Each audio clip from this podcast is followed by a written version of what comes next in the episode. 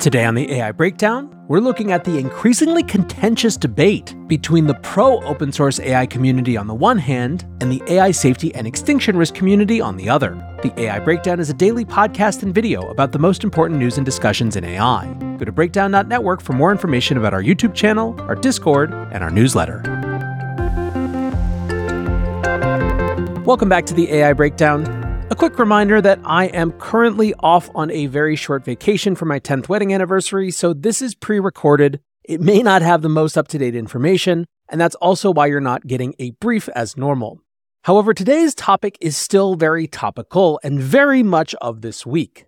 The week kicked off on Monday with President Biden's executive order on artificial intelligence, and then in the middle of the week, we had the AI Safety Summit in the UK, which was meant to really put the issues of AI safety, and in particular, the biggest concerns around the most dangerous scenarios of AI front and center in the global political discourse. Now, as that was happening, tensions between people with different views of AI safety, the role of open source in the industry, and what's going on in those policy spheres spilled out into the open in a major, major way.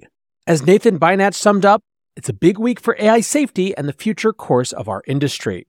So, we're going to look at two instances this week of high profile members of the AI community, basically arguing that the major tech companies and AI labs are, as Lior at Alpha Signal AI put it, spreading fear of AI to gain control over the industry. So, the first of these conversations, and a person who's very much at the center of them, is Chief AI Scientist at Meta and NYU professor Yann LeCun. Yann is, of course, a 2018 Turing Award winner alongside Geoffrey Hinton and Yoshua Bengio, but has basically the opposite perspective as them when it comes to AI safety and AI risks. Back at the end of September, as news came out that the AI Safety Summit was meant to focus almost entirely on these existential risks, Yann tweeted, The UK Prime Minister has caught the existential fatalistic risk from AI delusion disease or afraid. Let's hope he doesn't give it to other heads of state before they get the vaccine. Now, at the beginning of the week, Max Tegmark from the Future of Life Institute, who was one of the main organizers of that six month pause letter, quote tweeted that late September post and said, Yann, I'd love to hear you make arguments rather than acronyms. Thanks to UK Prime Minister Rishi Sunak and EU Commission President Ursula von der Leyen for realizing that AI X risk arguments from Turing, Hinton, Bengio, Russell, Altman, Hassabis, and Amodei can't be refuted with snark and corporate lobbying alone. Now, that statement absolutely set Yann off and led to an extremely notable post and, frankly, accusation. Yann responds Altman, Hassabis, and Amodei are the ones doing massive corporate lobbying at the moment. They are the ones who are attempting to perform a regulatory capture of the AI industry. You, Jeff, and Yoshua are giving ammunition to those who are lobbying for a ban on open AI R&D. If your fear-mongering campaigns succeed, they will inevitably result in what you and I would identify as a catastrophe. A small number of companies will control AI. The vast majority of our academic colleagues are massively in favor of open AI R&D. Very few believe in the doomsday scenarios you have promoted. You, Yoshua, Jeff, and Stuart are the singular but vocal exceptions. Like many, I very much support open AI platforms because I believe in a combination of forces people's creativity, democracy, market forces, and product regulations. I also know that producing AI systems that are safe and under our control is possible. I've made concrete proposals to that effect. This will all drive people to do the right thing. You write as if AI is just happening, as if it were some natural phenomenon beyond our control. But it's not. It's making progress because of individual people that you and I know. We and they have agency in building the right things. Asking for regulation of R&D as opposed to product deployment implicitly assumes that these people in the organization they work for are incompetent, reckless, self-destructive, or evil. They are not. I've made lots of arguments that the doomsday scenarios you are so afraid of are preposterous. I'm not going to repeat them here. But the main point is that if powerful AI systems are driven by objectives, which include guardrails, they will be safe and controllable because we set those guardrails and objectives. Now, about open source. Your campaign is going to have the exact opposite effect of what you seek. In a future where AI systems are poised to constitute the repository of all human knowledge and culture, we need the platforms to be open source and freely available so that everyone can contribute to them. Openness is the only way to make AI platforms reflect the entirety of human knowledge and culture. This requires that contributions to those platforms be crowdsourced, a bit like Wikipedia. That won't work unless the platforms are open. The alternative, which will inevitably happen if open source AI is regulated out of existence, is that a small number of companies from the west coast of the US and China will control AI platform and hence control people's entire digital diet. What does that mean for democracy? What does this mean for cultural diversity? This is what keeps me up at night. Tegmark responded Thanks, Yann, for the long and thoughtful reply. You're conflating two separate questions. One is superintelligence and X risk, two is open sourcing good. You criticized Rishi Sunak over one. I replied, but you still gave no arguments for why it's not an X risk, just repeated the trivially falsifiable claim that almost no AI researchers are worried about this. Instead, you changed the topic to two. It's obviously great to have lots of AI open sourced. We love open source here at MIT. And it's obviously stupid to open source absolutely everything like bioweapon optimizing code. So there's an interesting discussion to be had about where to draw the line. If you support open sourcing superintelligence, you presumably have an argument for one, about why it's completely safe, and I'm still waiting to hear this argument of yours. And now, a word from today's sponsor. Are you interested in how two top of mind trends, AI and crypto, can work together? If so, I have the perfect podcast recommendation for you. Web3 with A16Z Crypto, the chart topping show brought to you by venture firm Andreessen Horowitz. Web3 with A16Z Crypto is your definitive resource for the future of the internet whether you're already building in these spaces or simply curious about what's next. If you need a place to start, they recently released an excellent episode with Stanford cryptography professor Dan Boneh and former Google Xer Ali Yahya in conversation with host Sonal Chokshi about the intersection of AI and crypto. From fighting deepfakes and proving humanity to large language models like ChatGPT, they cover it all. I highly recommend checking it out, especially if you'd like to learn more about how AI and crypto will impact our everyday lives. Beyond crypto and AI, this show is for creators seeking more ways to truly own their work, for business leaders trying to prepare for the future today, and for innovators exploring trending tech topics. So go ahead, listen to Web3 with A16Z Crypto wherever you get your podcasts. Now, I will say for folks who have read this before, I apologize for basically just reading this discussion, but A, a lot of you won't have read it yet, and B, Given that this is Twitter, it's dense and hard to piece through and surrounded by other comments. And so hopefully this is useful because I do think that it is a marker of this particular platform that we actually get to see these conversations out in the open. Anyways, Yann responds to Max again. He says the reason that number two, which by the way was Max's question is open sourcing good, is in question and open source AI R&D is threatened is one, the question of superintelligence. Those questions are not disconnected. If you ask, give me arguments for why turbojets and rocket engines won't kill people, I could respond by pointing to a dozen treatises on how to design and build reliable turbojets and rocket engines. Those treatises don't exist yet for superhuman AI because superhuman AI has not been invented yet, and people who think scaling up autoregressive LLMs will get us there are just wrong. So the question becomes what will superhuman AI systems look like? What is the blueprint? My answer to this, which you've heard many times, is that future AI systems, just like intelligent animals, will be objective driven. Whatever outputs or actions they produce will have to satisfy a set of objectives, some of which will be guardrails that guarantee their safety and controllability. We will set those objectives and guardrails, and AI systems will not be able to violate them by construction. These systems will stay under our control because their primary objective will be to be subservient to us. Now, we are not going to build super intelligent, objective driven AI systems right away. We are going to build very simple systems first and make sure the guardrails we put in place guarantee their safety. Then we'll work our way up building smarter and smarter systems, adjusting the objectives and guardrails as we go. It will be like turbojet and rocket engine reliability, an iterative process of refinement and careful engineering. Much of the X risk hyperventilating is due to two fallacies.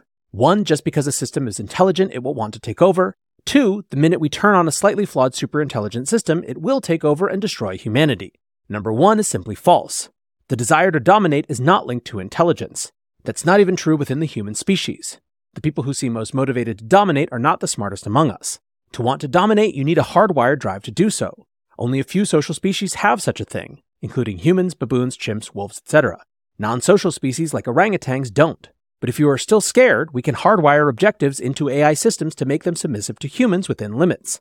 Number two reveals a complete misunderstanding of how new technologies are developed and deployed. The same way we don't build a giant turbojet airliner and put 1,000 passengers in it in the first trial, we won't build a super intelligent AI prototype and let it loose on the first try. We'll build cat level AI first and figure out what guardrails are necessary as we work our way up the intelligence level. Now, there are so many places that we could take this conversation at this point. One of the really interesting dimensions that I think has to be included as part of this is the impact of market forces on the whole conversation. I think one of the things that makes the smartest among the AI safety and X risk folks that I know most concerned is that we're not just operating in a scientific vacuum. Instead, we are operating in a market context which rewards speed over absolutely everything else.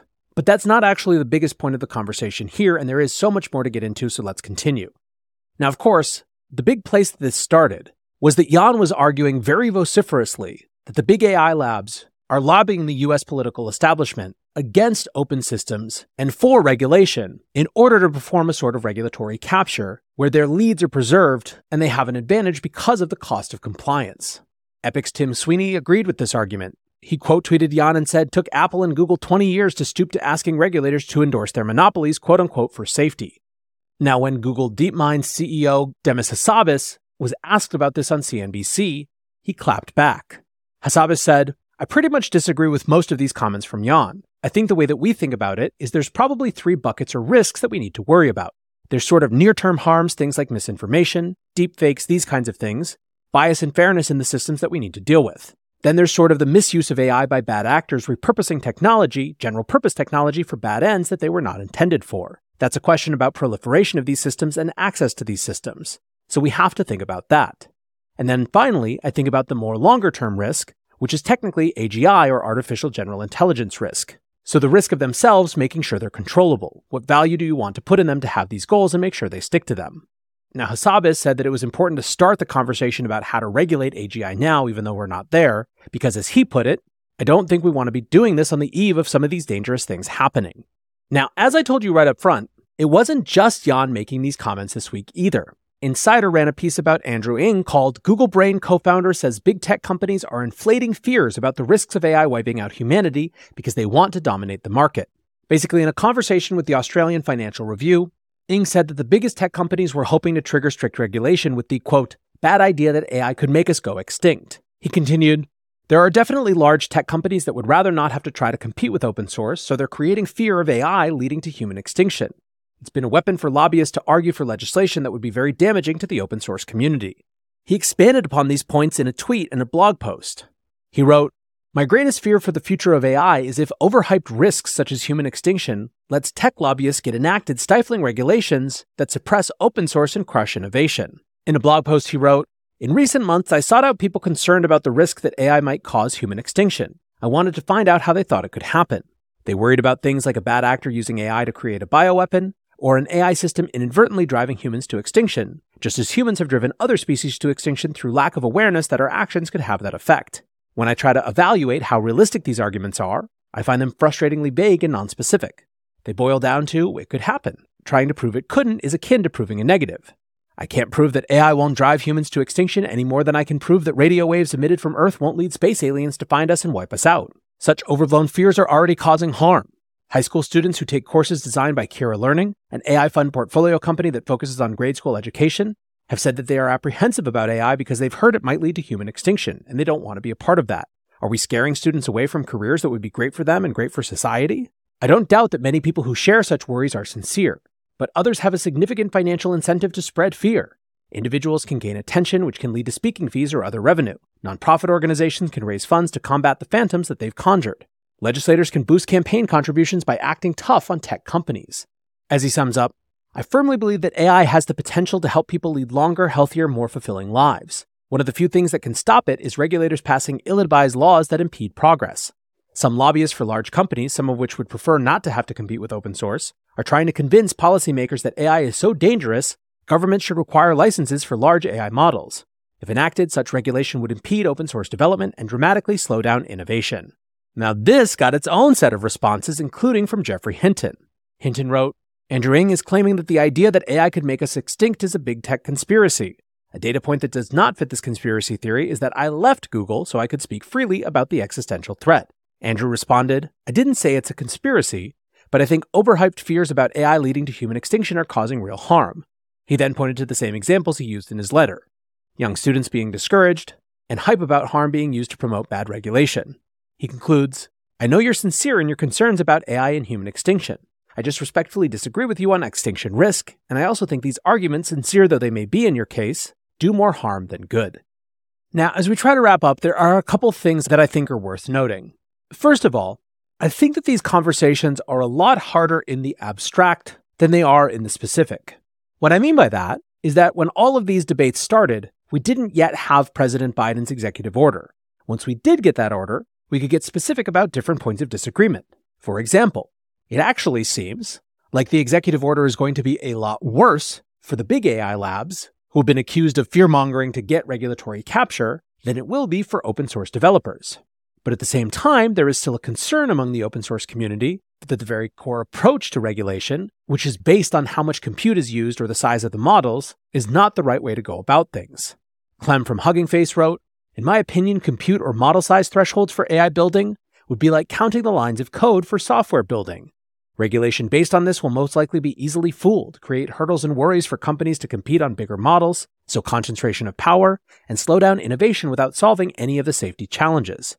What about focusing on use cases and industry specific evaluations of risks like we do for software? Yann, for example, agreed with that, saying yes, regulate end product deployments. Don't regulate R&D with an arbitrary computer or model size threshold. Now my point is that one still might disagree with this, but there's a lot more profitable conversation to be had with that specific conversation than the much more general one. Anyways, it is a fascinating time in the evolution of this space and in the evolution of public attitudes around it. As I mentioned in my first episode about the Biden executive order a few days ago, it is very clear that this was not the end point, but the starting gun when it comes to these debates rising to the biggest spheres of the public conversation. And so, of course, what that means for you guys is now is a good time to get involved. If you have strong feelings about this, it's worth sharing them because a heck of a lot of people on both sides of this issue are going to claim to be doing things on your behalf, whether you express those feelings or not. So if you've got them, you might as well actually share them. For us, that is going to wrap it for today's episode. Till next time, peace